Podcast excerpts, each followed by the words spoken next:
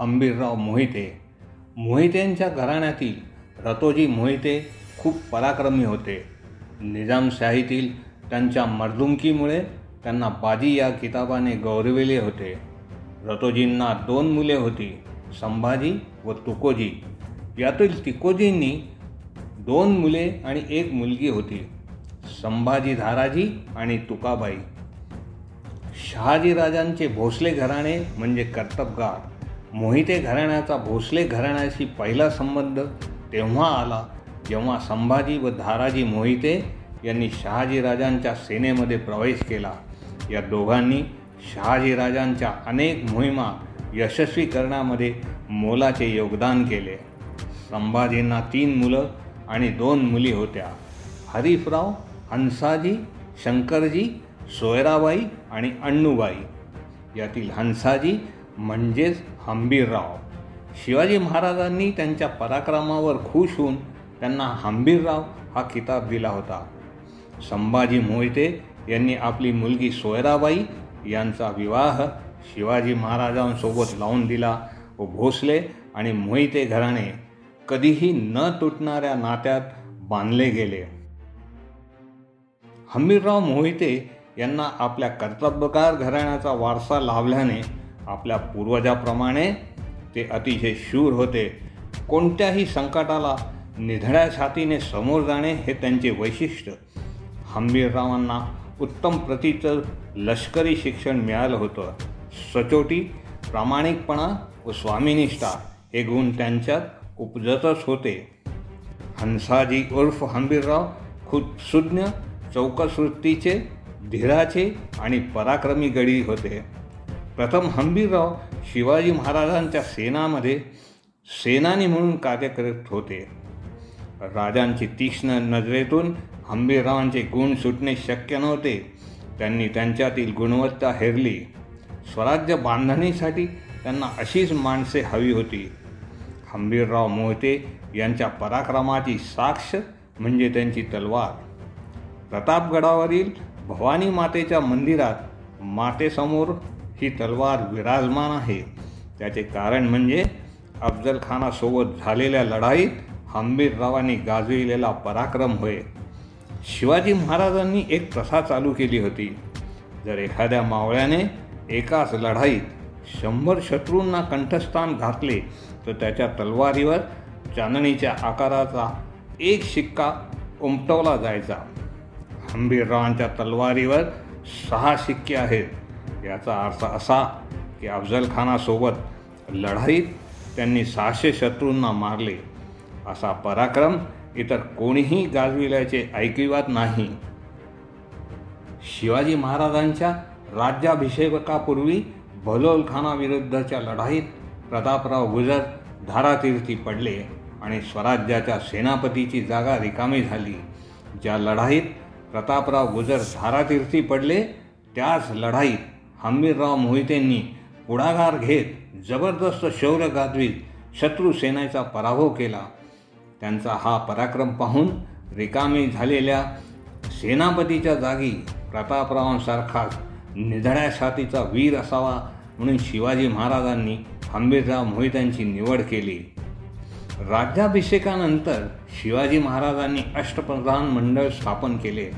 हंबीरराव मोहिते अष्टप्रधान मंडळातील हिंदी स्वराज्याचे पहिले सरसेनापती.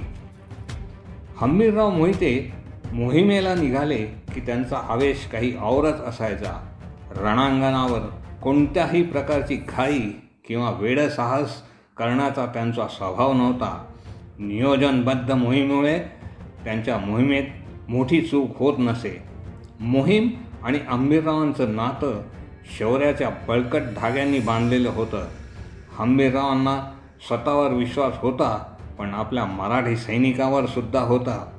त्याच विश्वासावर सरसेनापती झाल्यावर हंबीररावांनी अनेक मोहिमा यशस्वी केल्या. शिवाजी महाराजांच्या राज्याभिषेकानंतर स्वराज्याचा गाडा हाकण्याची जबाबदारी वाढली होती. अशावेळी हंबीरराव मोहितेंसारख्या खंदा सेनापतीने महाराजांना परोपरी साथ दिली. हंबीररावांनी पहिले लक्ष केले मुघल सरदार दिलेर खान व बहादूर खान यांना त्यांच्या छावण्यावर जबरदस्त प्रहार करून हंबीररावांच्या सैन्याने त्यांना सोळोखी की पळो करून सोडले. नंतर त्यांनी खानदेश गुजरात बुऱ्हाणपूरपर्यंत मजल मारीत मुघलांना चांगला शह दिला. सरसेनापती स्वत स्वीकारल्यापासून उसंत न घेता हंबीररावांनी मोहिमावर मोहिमा काढून चहूबाजूंना स्वराज्याची पताका फडकावीत होते व स्वराज्याचा दबदबा वाढत होता. मुघलच नव्हे तर आदिलशाहीलाही त्यांचा जबरदस्त दणका दिला. कर्नाटकातील कोप्पल येथील जनतेने शिवाजी महाराजांना मियाना बंधूंच्या जुलमी कामाबद्दल सांगून त्यातून सुटका करून जनतेला वाचवण्याची विनंती केली. राजांनी मियाने बंधूंचा बंदोबस्त करण्याची जबाबदारी हंबीररावांवर सोपवली हंबीररावांनी मियानी बंधूंचा प्रचंड पराभव करून तेथील जनतेला स्वराज्याच्या छत्रछायेखाली आणले. शिवाजी महाराजांच्या निधनानंतर स्वराज्याची धुरा संभाजी महाराजांकडे येणार होती. परंतु महाराजांच्या प्रधानमंडळाला हे रुचलं नाही. याच कारणामुळे मोरपंत व अण्णाजी पंत यांनी एकवीस एप्रिल सोळाशे ऐंशी या दिवशी संभाजीराजांचे धाकटे बंधू राजाराम यांना सिंहासनावर बसवले. या कटाचा सुगावा हंबीररावांना लागला पण त्यांनी संभाजी महाराजांना पाठिंबा दिला.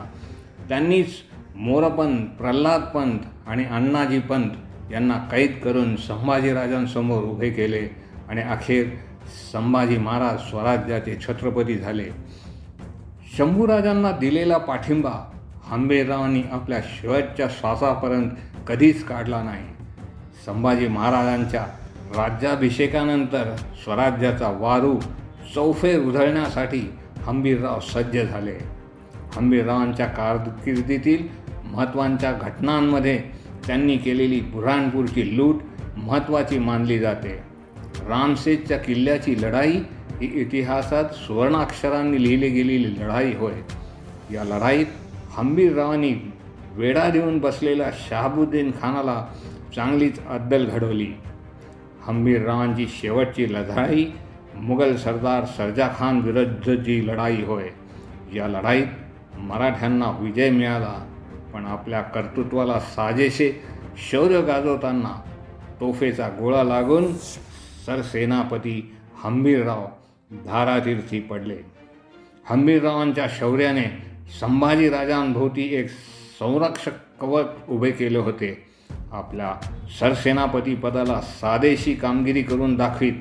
हंबीररावांनी शिवाजी महाराजांनी त्यांची केलेली निवड सार्थ करून दाखवली. सरसेनापती हंबीररावांना शतशहा प्रणाम.